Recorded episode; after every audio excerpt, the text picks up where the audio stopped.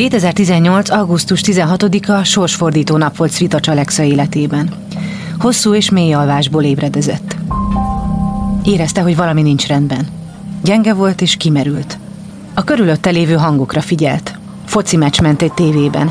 Tisztán hallotta, hogy éppen gólna körül a kommentátor. Ahogy azt is, hogy emberek beszélgetnek. Minden visszhangzott. Biztos volt benne, hogy nem otthon van. Ettől pánikba esett, és hirtelen kinyitotta a szemét.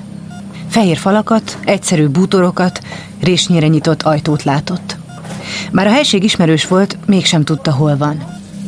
Az ágya melletti éjjeli szekrényen észrevett egy fotót, ő volt rajta, hogy éppen egy delfinnel úszik. Ettől nyugodtabb lett, valahogy minden egy kicsit kedvesebbnek tűnt, és végül arra jutott, hogy valószínűleg egy delfináriumban van. Svitacs Alexa valójában egy debreceni kórház intenzív osztályának ágyán feküdt. A fényképet édesanyja tette a szekrényre, hogy lánya ne ijedjen meg, amikor magához tér a kómából. Lovas Rozi vagyok. Ez az Egyszer Lent. Egy podcast azokról, akiknek hatalmas pofont adott az élet. Megjárták a gödör mélyét, de sokkal erősebben másztak ki belőle. Minden élet tele van krízisekkel.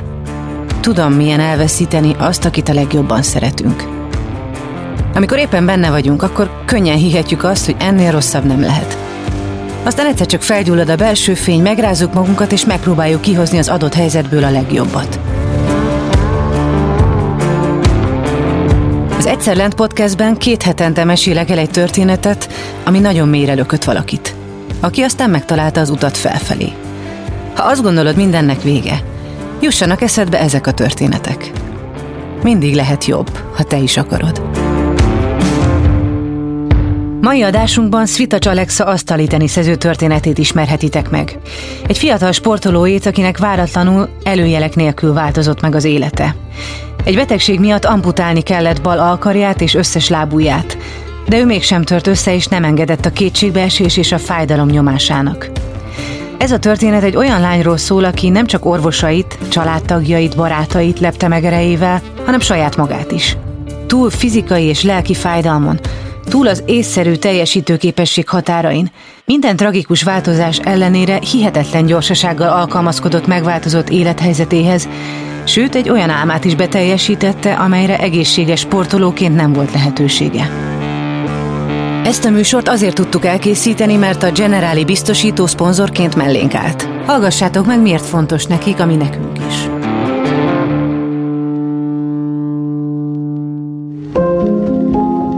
A leggyakrabban váratlanul a semmiből érkezik az a bizonyos pofon, ami a padlóra küld. Hosszú évek kemény munkájával megszerzett javak veszhetnek kárba egyik pillanatról a másikra, vagy egy családtag elvesztése boríthatja sötétbe a holnapot. Ilyenkor jó, ha van melletted valaki, aki megérti a helyzeted, és átvesz tőled néhány fontos feladatot, és segít az újrakezdésben. A Generáli biztosító ebben tud partnered lenni, de a gödörből neked kell kimásznod. A döntéseidet te hozod. Lásd meg magadban az erőt, a lehetőséget arra, hogy felállj, mert képes vagy rá. Mint ahogy ebben a podcastban megszólaló emberek mindegyike megjárták a poklot, de újra tudták kezdeni az életüket.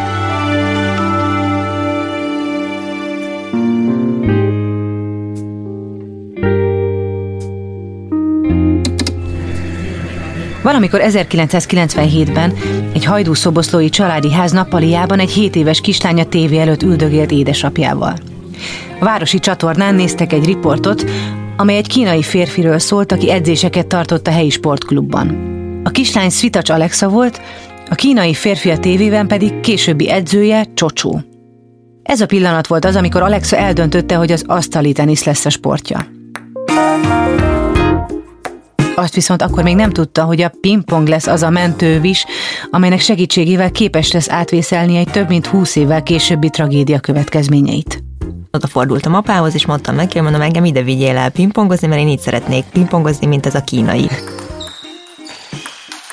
És akkor le is vitt edzésre, egyből megtetszett, Hát egyből elkapott a hangulata ennek az egésznek. Igen, nagyon-nagyon szigorú volt az edzőm, iszonyatosan. Hát a ugye, csocsóról. Igen, a csocsóról. Nem beszél a mai napig helyesen magyarul, tehát nagyon nehéz megérteni, hogy mit mond. Nálunk a kezdőknél úgy szokott kezdődni, hogy az ütő a kézbe, a labda, és akkor pattogtatni kell. De ez körülbelül egy órát csinálott két óra hosszát, és velem olyan szinten nem foglalkozott a csocsó, én ezt csináltam egy hétig, meg két hétig, és akkor egyszer csak odafordult, hogy úristen, ez a gyerek még mindig itt van, hát jó, hát akkor most már elkezdek vele foglalkozni. Tehát, hogy én amúgy sok mindent inkább a szorgalmamnak köszönhetek, tehát, hogy soha nem voltam ez a kikiáltott ős nagy tehetség, hanem tényleg akaratos voltam, meg nagyon-nagyon szorgalmas. Alexa kitartása és szorgalma egészen a versenysportig repítette.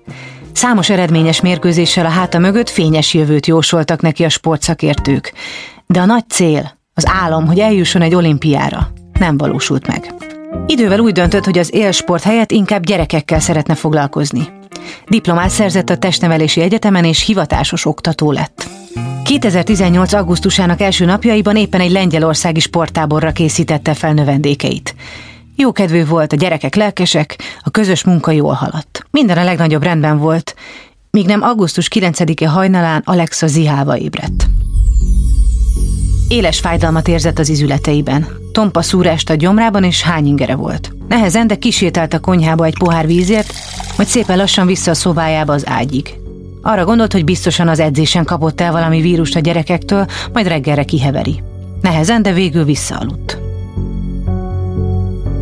de csak nem voltam jobban, akkor kívtuk az ügyeletet, ők kijöttek hozzám, adtak egy inekciót, mondták, hogy ettől majd jobban leszek, nem lettem jobban, elkezdett nagyon felmenni magasra a lázam, és akkor délután testvéremmel voltunk otthon, és azt tudtam, hogyha annyira rossz lenne a helyzet, én nem szeretnék Pesten kórházba kerülni. Úgy voltam vele, hogy akkor inkább vigyenek haza, és akkor ott legyek a közelbe valahol. Ki is hívtuk a mentőket, hogy egyáltalán nézzék már meg, hogy szállítható állapotban vagyok-e, mert hogyha igen, akkor tesom beültet az autóba, és és akkor hazavisz. Három óra hosszát kellett sajnos várni a mentőkre, annyira későn jöttek ki, nem is tudom hányszor rájuk telefonáltunk. Amikor kiérkeztek, egy darab inekció volt náluk, semmi más, azt beadták, attól megint jobban éreztem magamat. Összepakoltunk és ugye elindultunk haza hajdúszoboszlóra. Emlékszem, az út már kínszenvedés volt nekem. Testvérem a benzinkúton állt meg, és jégkockákkal borította be az egész testemet, mert annyira magas volt a lázam, meg annyira rosszul voltam, beszélni nem bírtam, meg semmi. És mikor hazaértünk, akkor nem bírtam kiszállni az autóból ahol keresztapukám vitt be az ölébe a házba, és lefektettek, és akkor már látták is, hogy itt azért valószínűleg komolyabb baj van, és akkor ki is hívták a mentőket. Bent már a szobámba ott infúziót kötöttek be, és amikor kivittek a mentőautóba a ház előtt, még legalább egy 50 percig láttak el, hogy egyáltalán szállítható állapotba kerüljek. Alexát egy debreceni kórházba szállították, Ekkor már majdnem két napja küzdött erős fájdalmakkal és nagyon magas lázzal. A sürgősségi osztályon különböző vizsgálatok követték egymást, állapota egyre rosszabb lett. Mégsem gyanakodott senki komolyabb betegségre. Az orvosok optimizmusa ellenére Alexa biztos volt benne, hogy valami komoly baja van. Mondták is, hogy hát, hogyha megjönnek az eredmények, akkor haza is mehetek, mert valószínűleg egy kis vírust elkaptam. De hát érzi azt az ember, hogy mikor van az a pont, mikor haza tud menni, vagy amikor nem. És, és én abszolút azt éreztem, hogy nekem valami nagyobb bajom van, mert mindenem fájt, tényleg nagyon rosszul éreztem magamat a labor eredmények meg is érkeztek, és akkor bizonyították is, hogy valóban itt van valami komolyabb baj, úgyhogy felvittek a fertőző osztályra, és akkor ott kérdezték meg először, hogy nem menstruálok véletlen, és mondtam, hogy de. És kérdezték, hogy a tampont használok, mondtam, hogy igen. Akkor jött először szóba egyáltalán, akkor merült fel, hogy valószínűleg vérmérgezést kaptam. A betegség, amely a szörnyű fájdalmakat okozta, a toxikus sok szindróma volt. Egy ritka, de nagyon súlyos fertőzés, amit egy baktérium által termelt méreganyag okoz. Bár az esetek felében tampont használó nőknél fordul elő, jelentkezhet szülést vagy nőgyógyászati beavatkozást követően, sőt férfiakat is megtámadhat kórházi kezelés vagy egyéb betegségek, sérülések idején. Tünetei közé sorolják az influenzára jellemző panaszokat, és ha nem kezelik, súlyosan károsíthatja a bőrt és a belső szerveket. A toxikus sok amennyiben időben felfedezik, gyorsan és hatékonyan kezelhető. Alexánál azonban már előre haladott volt a betegség, napok óta küzdött a tüneteivel. Mire az orvosok felállították a diagnózist, addigra Alexát már elviselhetetlen fájdalmak gyötörték, szinte önkívületi állapotba került.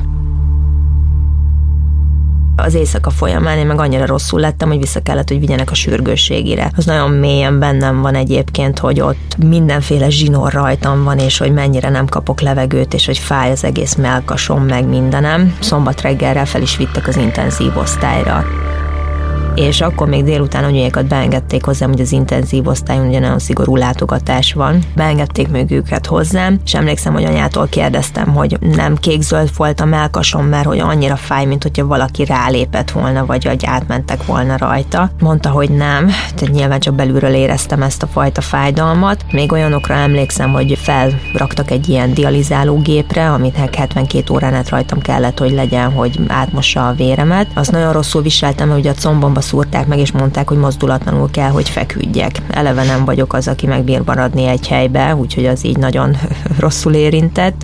A családja látogatását követően Alexa nem lett jobban. Sőt, állapota súlyosbodott. Amikor a dialízis készülék vezetékei kikerültek a testéből, már nem volt eszméletűnél. Az éjszaka folyamán intenzív osztályra került, majd az orvosok döntése alapján mesterséges kómába helyezték, ezzel próbálva megóvni szervezetét a küzdelemmel és a fájdalommal járó stressztől és a további bajoktól. Mikor anyuék vasárnap reggel hívták ugye a kórházat, hogy mi a helyzet velem, akkor hát úgy fogalmaztak, hogy hát hogy azonnal jöjjenek be és körülbelül búcsúzkodjanak el tőlem, mert annyira kritikus az állapotom. Alexa négy napon keresztül feküdt kómában. Az első két napon az életben maradása volt a tét. A család szüntelenül mellette volt, reménykedtek, beszéltek hozzá, a szeretetükkel próbálták életben tartani. Az eszméletlen Alexa ebből semmit sem érzékelt. Ami a családtagok számára végtelennek és reménytelennek tűnő várakozás volt, az neki egy mély és zavaros álomnak tűnt csupán. A kóma harmadik napján beszéltek először az orvosok a javulás esélyéről. Ekkor Alexa már túl volt az életveszélyen, de arról, hogy a szervezete milyen károsodásokat szenvedett, még semmit sem lehetett tudni. Egy nappal később tért magához, ami nehéz, megrázó pillanat volt. Alexa mégis humorral tud visszatekinteni rá. Mikor felébredtem, még annyira be voltam gyógyszerezve, hogy amikor lenéztem, ugye láttam, hogy el vannak feketedve ugye a lábujjaim, meg ugye a kezem se olyan színű a bal kezem, aminek kellett volna, hogy legyen, és akkor be volt rajzolva. És még meg is kérdeztem, hogy mi ez az új tetoválás itt rajtam. Megdöbbentő nekem sok minden más mellett, hogy felébredsz a kómából, és akkor nem jött oda valaki, szakember vagy bárki, aki elmesélje, hogy szia Alexa, felébredtél egy négy napos kómából, és most erre is is erre számíts egyébként? Nem, nem volt ilyen, sőt, még az orvosok által figyelmeztették is a családtagjaimat, ugye, akik bejárhattak hozzám látogatni, hogy egy darabig ne is mondjanak nekem semmit egyáltalán arról is, hogy én kómába voltam. Milyen felébredni egy kómából egyébként? Nagyon furcsa volt, arra emlékszem, hogy olyanokat beképzeltem például, hogy Jennifer Aniston az egyik nővér meg, tehát hogy tényleg azért elég erős gyógyszereket kaptam. De, de emlékszem arra az ébredésre meg, hogy felhívtam reggel 6 órakor anyáékat, és akkor ugye nem is értettem, hogy miért sikitoznak, meg tapsolnak, és ez is annyira furcsa volt, de hát tudom, jól van, örülnek nekik, hogy telefonáltam. A csocsó is felhívott, ugye? Igen, Van, igen. Az szinte véletlen az teljesen, teljesen véletlen volt és ráérzett, mert valami éjfél, vagy ilyen hajnali egy óra volt, és akkor egyszer megcsörgetett, és azt hittem, hogy véletlen volt, mert ugye, hogy Alexa, biztos első vagyok a telefonkönyvébe, véletlen rám nyomott, és amikor a másodjára is hívott, mondom, csak felveszem most már a telefont, és akkor mondta, hogy kicsi baj van. Mondom, hát baj volt, csocsó, igen, de most már nincs, mondom, minden rendben lesz. És akkor úgy fogalmazott, hogy az kurva anyád, az nem meghalni. elérzékenyültem, és tényleg ez a mondat, ez erőt adott, és pláne ugye az a része, amikor úgy fogalmazott, hogy újra megtanulunk együtt pingpongozni, és hogy újra megtanít. Ekkor azonban még sem Csocsó, sem ő, de még Alexa szülei sem sejtették, hogy a minden rendben. Néhány nap elteltével megváltozott jelentéssel bír majd. Alexa karjáról ugyanis napokkal később sem szűnt a furcsa elszíneződés. Kérdezgettem, hogy mi lesz akkor így most a kezemmel, és mondták, hogy hát, hogy nagyon remélik, hogy mivel a többiről is felszívódott, erről is fel fog szívódni. És akkor minden nap ugye tornáztunk ott a gyógytornásszal, annyira gyenge voltam, hogy nem bírtam felülni se az ágyba. Úgyhogy nagyon legyengültem az első alkalommal, amikor kimentem zuhanyozni, így kitoltak tolószékbe, az volt a sokkoló, amikor így lenéztem, és mondom, úristen, mondom, hova tűnt a combom, meg így mindenem, tehát, hogy 16 kilót fogytam le az alatt az egy hét alatt szinte. Aztán egy nap bejött egy orvos csapat, tisztán emlékszem rá, hogy Dopplerrel elkezdték vizsgálgatni ugye a kezemet meg a lábamat, és így a fejem fölött, így mintha tényleg ott se lettem volna, akkor így megbeszélték, hogy na akkor innentől kell levágni. És akkor mondom, hogy tessék, mondom, mit csinálunk? És akkor ott a két orvos így nézett egymásra, és hogy, hogy senki nem készítette fel a kis hölgyet, hogy le fogjuk vágni a kezét. Teljes sok volt én sírtam nyilván, meg feltettem a kérdéseket, hogy ez most miért velem történik, meg miért éppen velem történik. Még nem sejtette, hogy körülbelül egy év múlva saját maga válaszolja majd meg a feltett kérdését. Abban az elveszett pillanatban mégis elképesztő erővel nézett szembe a szóval, amelyet az orvosok szinte csak rutinszerűen ejtettek ki a szájukon. Amputáció. Rémisztő, igazságtalan helyzet. Neki mégis csupán néhány perc kellett, és stratégiát állított a túléléshez. Honnan merített erőt? Ezzel folytatom hamarosan, előtte azonban hallgassátok meg, milyen más műsorokkal várunk titeket.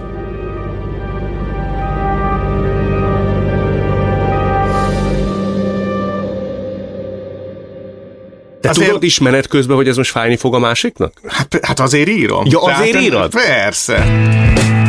Sziasztok, én Kadarka Jendre vagyok, ez pedig a Felforgatók, egy podcast bátor magyarokról. Nem zene volt, hanem fütyüléztem. Ez egy üzenet volt, hogy fütyülök rá, amit mondasz. A felforgatók azok, akik letérnek a kitaposott ösvényről és saját utat választanak. Akik átírják a játékszabályokat. Tök mindegy, hogy mit kérdez a kérdező, mégiscsak azért jöttünk, hogy elmondjuk, amit mi akarunk. akik ha elbuknak, csak azért is újra kezdik. Nem fogadod el, hogy veszítettél. Addig mész, amíg nem nyersz. A felforgatók azok, akik nem nyugszanak, ameddig el nem érik a céljaikat. A műsorban hétről hétre olyan magyarok történetét meséljük el, akik mertek szembe menni az árral, és sikerre vittek valamit, amiben hittek. Vegyünk példát róluk, tanuljunk tőlük, legyünk minél többen felforgatók. Kövessetek bennünket, iratkozzatok fel a műsorra Spotify, Apple, Google Podcast lejátszótokon, vagy ahol jól esik. Még a rettenetes Superboys filmre is azt mondom, hogy sokat tanultam belőle. Na abból például mit? Hát, hogy ilyet nem szabad soha többet csinálni. Beaton Studio. Mielőtt folytatódik ez az epizód, hallgassd meg a Beaton podcast ajánlóját. A szavak hihetetlen erővel bírnak. Lehetnek akár alapkövei egy új életnek. Én egy apró cigány telepén nőttem fel, ahol ahelyett, hogy az esti tábortűz mellett anekdotáztam volna a többiekkel, inkább a holdfényében letűnt korok nagyjait olvastam. Petőfit, Adit, Kosztolányit. Orsós Lajos vagyok, a Pont Elég házigazdája. Meghívlak egy pár perces kikapcsolódásra. Ha szereted az irodalmat, a klasszikusokat vagy a kortárs gondolatokat, akkor tarts velem, mert néha egy pár jó szó pont elég ahhoz, hogy szebb legyen a nap.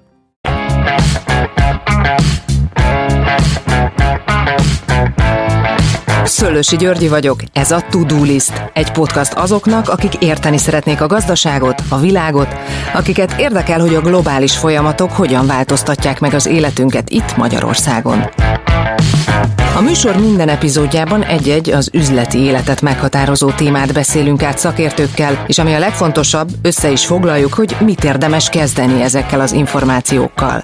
Elmondjuk, hogy mit tegyetek meg ma, hogy legyen holnap.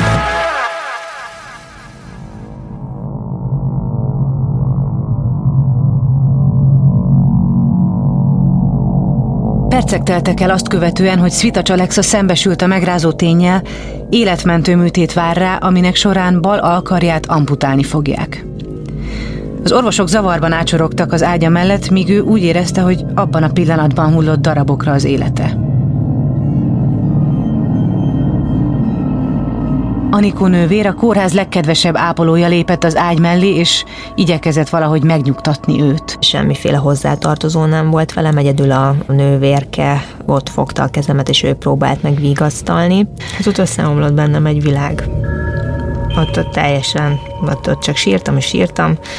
Aztán utána elkezdtem gondolkodni, hogy most emiatt tegyem tönkre saját magamat, meg a családomat is. Tudtam közben, hogy anyáék meg úton vannak be hozzám a kórházba, és az volt a másik félelmem, hogy nekik ezt hogy fogom elmondani, és ők mit fognak szólni ehhez az egészhez. Tényleg egy elég összetartó család vagyunk, és úgy voltam vele, hogyha anyáékat már ez az egész ennyire megviselte. Úgy voltam vele, hogyha nem úgy fogok hozzáállni a dolgokhoz, akkor a szüleimet ezt még jobban meg fogja viselni. Sikerült megnyugodnom, 10 perc alatt átgondoltam az egészet, hogy jó, azt kell néznem, hogy életben maradtam, nem fogok életem végéig tolószékbe ülni, nem a jobb kezemet veszítettem el, ugye fogom tudni folytatni a sportot, tehát hogy én abszolút ebbe próbáltam meg azonnal menekülni. Testvéremnek írtam egy üzenetet, hogy bármit fog történni, az a lényeg, hogy életben maradtam, hogy ez legyen előtte. És akkor fel is hívott, tehát egy elég morbid, hogy ő éppen műkörmösnél volt akkor videótelefonon beszéltünk, és akkor neki mondtam el legelőször, hogy akkor ez fog következni.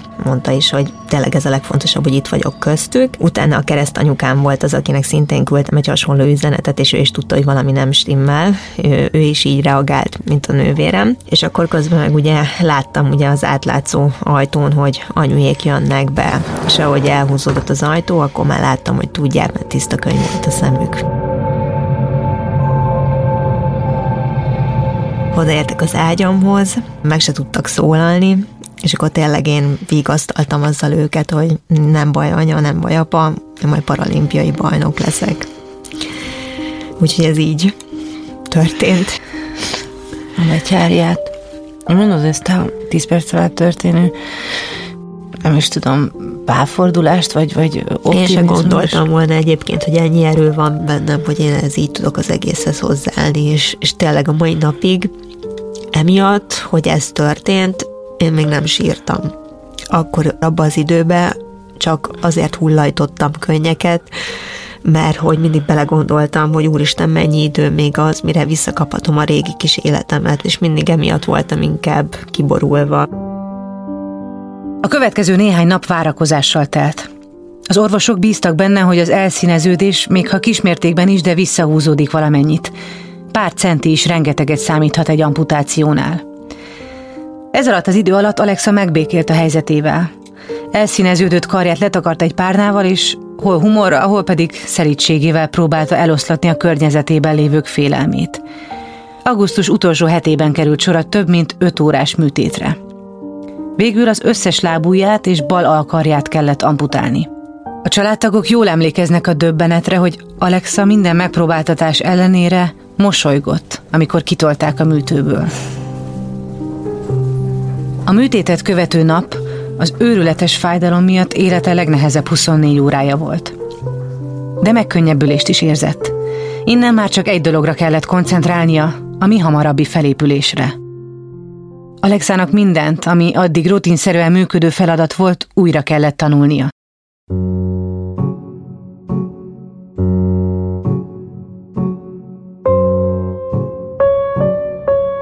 Először felülni, majd felkelni az ágyból, lábra állni és legvégül járni. Amennyire csak tudta, sürgette a folyamatot. A körülbelül két és fél hónapnyi intenzív osztályon töltött időszak végén Alexát már az ápolók és családtagjai igyekeztek kordában tartani. Ő ugyanis, ha az orvosok 10 percnyi sétát javasoltak aznapra, biztos, hogy ezt legalább 5 perccel megtoldotta. Próbáltak visszafogni, hogy annyira ne rohanjak már, de én mindig pluszba még valamit csináltam, mert szerettem volna minél hamarabb onnan kijutni, és tényleg elkezdeni a kis életemet. Kis erőszakos voltam egyébként az intenzív osztályt így körbe lehetett járni, és először ugye félkört tudtam menni, és utána elájultam, összeestem. Elhatároztam, hogy minden nap egy picivel többet. Félkör, másnap mentem egy kört, akkor a harmadik nap már mentem két kört, tehát hogy a végén már ilyen húsz kör volt, és akkor mondtam, hogy jó, innentől kezdve akkor most már nem kell számolni. Alexa kitartása nem volt hiába való. Miután kikerült az intenzív osztályról, rehabilitációja mindössze három hétig tartott. Ezt úgy kell elképzelni, hogy egy ilyen bentlakásos dolog, reggel fölkelsz, és akkor vannak különböző foglalkozásaid, ugye attól függően, hogy téged milyen baleset ért. Legelőször megtanítottak például, hogy egy kézzel hogyan kell felöltözködnöm, cipőt bekötni, gombolkodni, cipzározgatni. Ilyen szituációs feladatokat próbáltunk ugye megoldani, például, hogy almát hogy kell megpucolni, meg ilyenek. Tehát, hogy tényleg próbáltak rávezetni arra, hogy mindenre van megoldás. Mindenkinek volt külön gyógytornásza, akkor ugye vele erősítettünk, és akkor utána voltak ilyen közös konditermi edzések. Ezeket mind nagyon-nagyon szerettem. Amikor oda kerültem, akkor még egy ilyen speciális járássegítő cipőbe érkeztem, és már azt hiszem, hogy egy hét után mondtam, hogy olyan a saját cipőmbe fogok most már menni. És akkor először a doktor úr ellenezte, hogy nem, nem, nem. Persze én titokban mindig próbálgattam esténként, és akkor utána egyszer megmutattam neki, hogy nézd a doktor úr, tudok én így menni ebbe a cipőbe, és akkor mondta hogy jó, Alex, akkor elhagyhatjuk a másikat.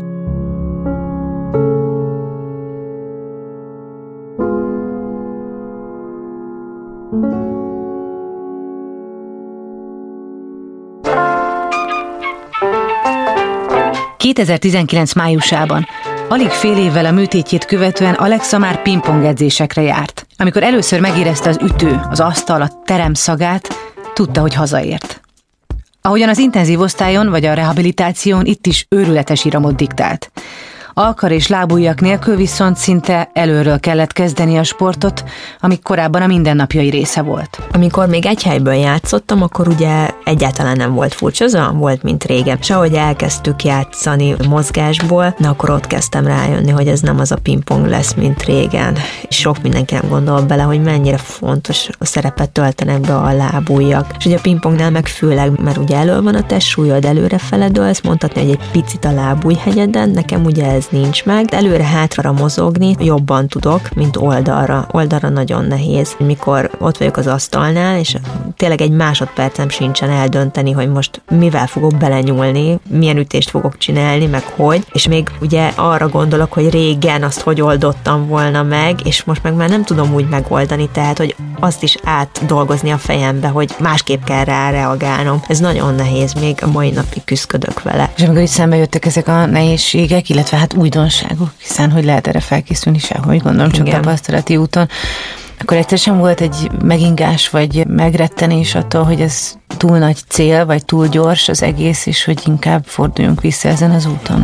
Nem, ilyen nem visszafordulni, nem fordulunk vissza, csak előre fele megyünk. Kíváncsi voltam, nagyon vártam nagyon az első versenyt. Ugye a parasportban úgy van, hogy különböző csoportok vannak, ugye 1-től 5-ig vannak az ülősök, 6-tól 10-ig vannak az állósok sérültségi foknak megfelelően, a 11-es pedig a szellemi fogyatékosok. És itthon, ezen a klasszifikáción az orvosok nekem a 8-ast ítélték meg, de mondták, hogy ugye az első versenyemre, hogyha kimegyek külföldre, ezt a nemzetközi orvoscsapat felülírhatja. Tehát ez így is történt azonnal. Az első vizsgálaton mondták, hogy 9-es, és én megkérdeztem tőlük, hogy de miért a szabály szerint elvileg, aki három végtag sérült, annak a nyolcasba a helye, és nekem három végtagom sérült. És erre azt mondták, hogy mert én tudok pingpongozni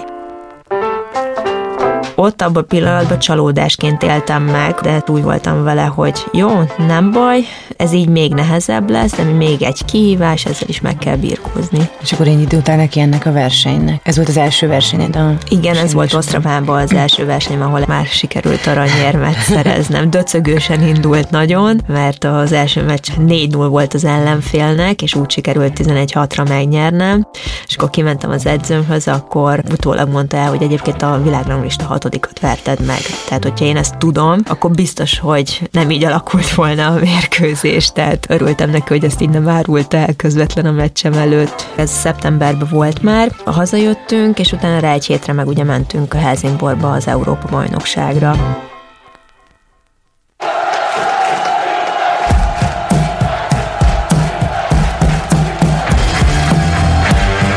2019. szeptember 18-án a svédországi Helsingborg arénája zajos volt a paraasztali tenisz Európa bajnokság résztvevőitől. Alexa nagyon izgult, de igyekezett nyugodt maradni és a ráváró csoportmérkőzésre koncentrálni.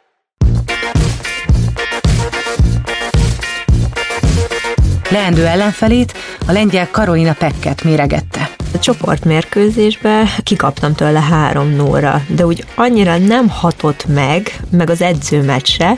Amikor kimentem a meccs után, még úgy is fogalmaztam, hogy ah, nem baj, majd a döntőbe találkozunk, majd ott megverem. Ugye másnap akkor délután volt a döntő, és én előtte visszamentem a szállásra, és lekéstem a buszunkat. Oda mentem egy vadidegenhez, és beültem az autójába, megkértem, hogy vigyen el a terembe, mert mondom, nekem élethalálva kell lennem.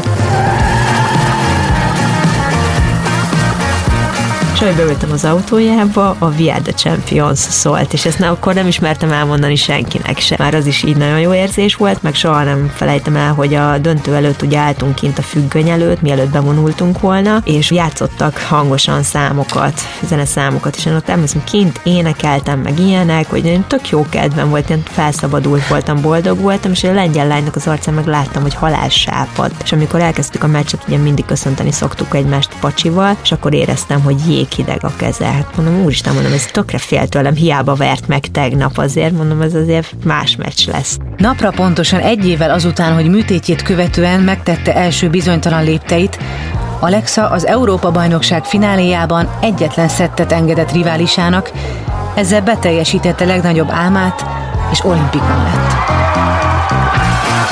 csoda volt mondhatni, mert mikor az utolsó pontot megcsináltam, akkor én ugye annak örültem csak, hogy megvan az Európa bajnoki cím. És akkor kimentem az edzőmhöz, akkor ő azzal várt, hogy ugye tudod, hogy ezzel Tokióban repülőjegyet váltottunk, és nekem úgy akkor esett le, és akkor na ott elkezdtem sírni, és akkor a nyakába borultam. Az olimpia előtt még jó pár világkupa és rengeteg edzés vár Alexára. Néha maga is kételkedik benne, hogy ez az elmúlt másfél év vele történt, és hogy sikerült elérnie ezt a hihetetlen eredményt.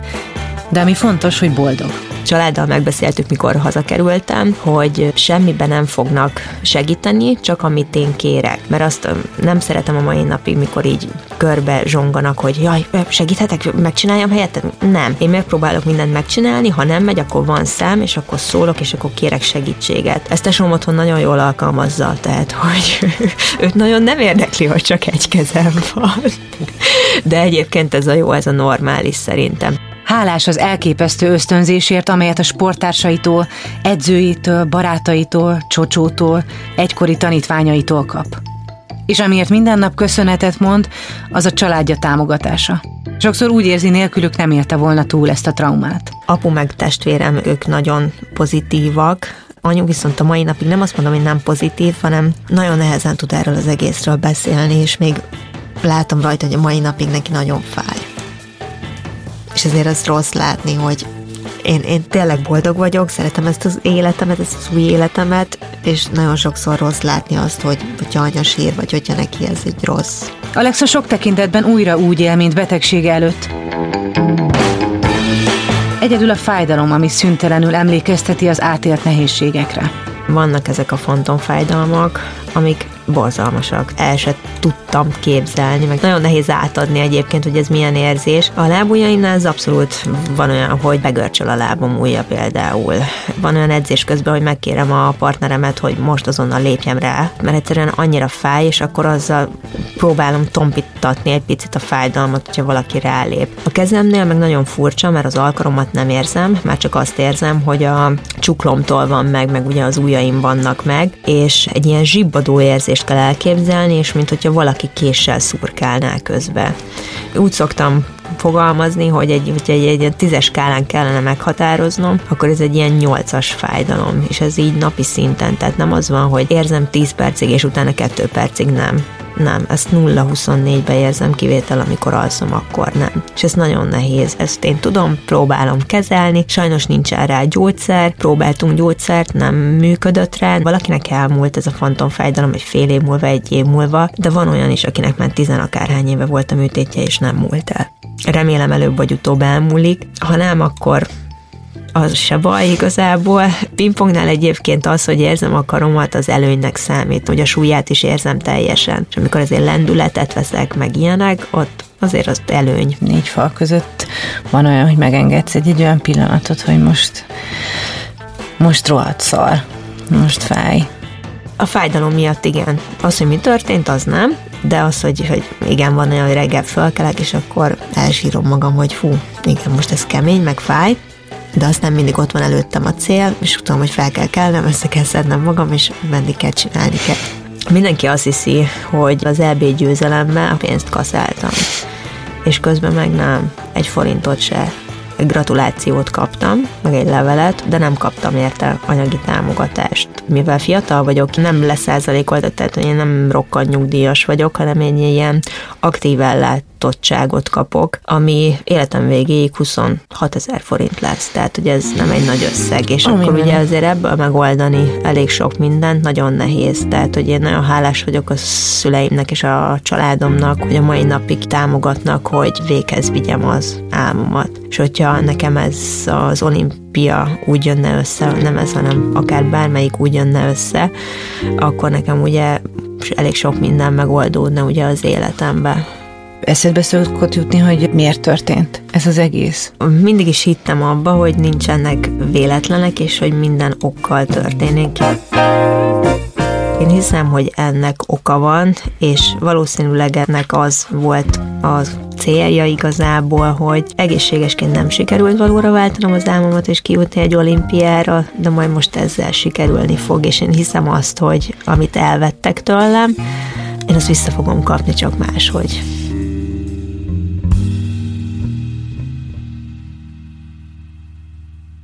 Az élet kiszámíthatatlan, veszélyekkel teli. Ugyanakkor lehetőségeket is kínál, így a legjobb ezekre mindig felkészülni. Kívülbelül egyaránt. Tisjet, amerikai újságíró írta ezt a mondatot. Közhelynek tűnik. Talán az is. És milyen érdekes, amikor egy közhelyben váratlanul megérezzük az emberi igazságot. Ahogy Alexával beszélgettem életének erről a felfoghatatlanul nehéz időszakáról, ez a mondat jutott eszembe. Mert kevesen vannak köztünk, akik ekkora erővel képesek megküzdeni a bajjal. Olyanok pedig még kevesebben, akik meglátják a lehetőséget egy helyzetben, amitől mások bénultan rojdnának össze. Svitacs Alexa nekem ezért példaértékű ember. Az Egyszerlen Podcast harmadik epizódját hallottátok. A mai epizód szerkesztője Pusmáté Bence, a felvételvezető Dósa Márton, produkciós vezető Pentelényi Kovács Tímea, a zenei és utómunka szerkesztő Szűcs Dániel, a kreatív producer Román Balázs, a producer pedig Hampuk Rihárd volt. Lovas Rozit hallottátok. Két hét múlva újabb történettel jövök. Beaton Studio. Ha más podcastekre is kíváncsi vagy, hallgassd meg a Béton műsor ajánlóját. El tudod képzelni, hogy a podcastet, amit éppen most hallgattál, fél év múlva már a mesterséges intelligencia generálja? Mi sem. De ha érdekel, eljötte már a gépek lázadása. Hallgass bele az Embertelen podcastbe. Orsós Lajos vagyok, a műsor házigazdája. Egyelőre még élőben. Egyelőre. Fedezzük fel együtt, hogyan ismerkedik, randizik, mesél és vitatkozik Betty és Péter, két teljesen mesterséges intelligencia. Lajos, a podcast címét mond még egyszer, Léci. Oké. Okay. Embertelen podcast. Ez egy Béton Podcast.